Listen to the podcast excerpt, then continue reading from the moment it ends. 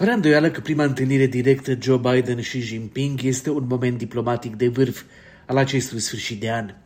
Dacă Ucraina deține capul de afiș între problemele globale, în acest moment, raporturile sino-americane vor defini probabil într-o mai mare măsură echilibrul geopolitic pe termen lung, Rusia fiind o putere în declin.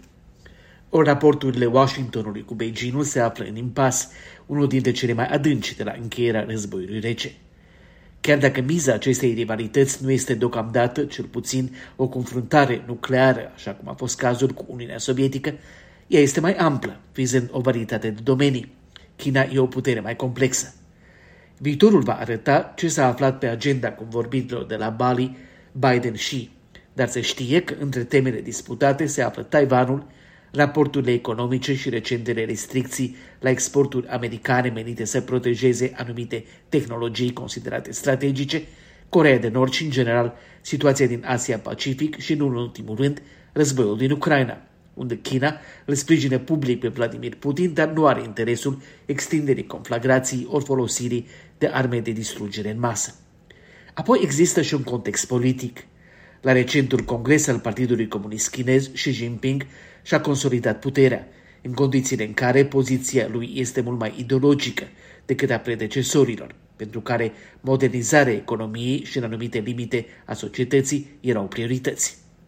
China, ca și Rusia de altfel, vede politica globală ca un aranjament între marile puteri și relațiile dintre acestea ca pe o consecință a ceea ce liderii și nu nivelele inferioare decid. În acest context, întâlnirea lui Biden cu Xi Jinping poate fi definitorie pentru ceea ce se va întâmpla în viitor. Joe Biden este impulsionat de recentele rezultate ale alegerilor din Statele Unite, dar umbra lui Donald Trump semnifică pe plan internațional că ceea ce un lider spune sau face poate fi schimbat de cel care urmează. Predictibilitatea politicii externe americane este un atribut contestat ca urmare a președinției Trump. Biden a scos în evidență în declarațiile publice că America nu dorește un conflict, și că vrea o tratare responsabilă a domeniilor în care există o rivalitate sau diferențe de abordare. Pe de altă parte, chiar dacă politica americană față de Taiwan nu s-a schimbat, președintele Biden s-a arătat îngrijorat de agresivitatea crescândă a Chinei. Cred cu tărie că nu e nevoie de un nou război rece, a spus Biden la conferința de presă de la Bali, continuând, vom concura cu vigoare, dar nu urmărim un conflict.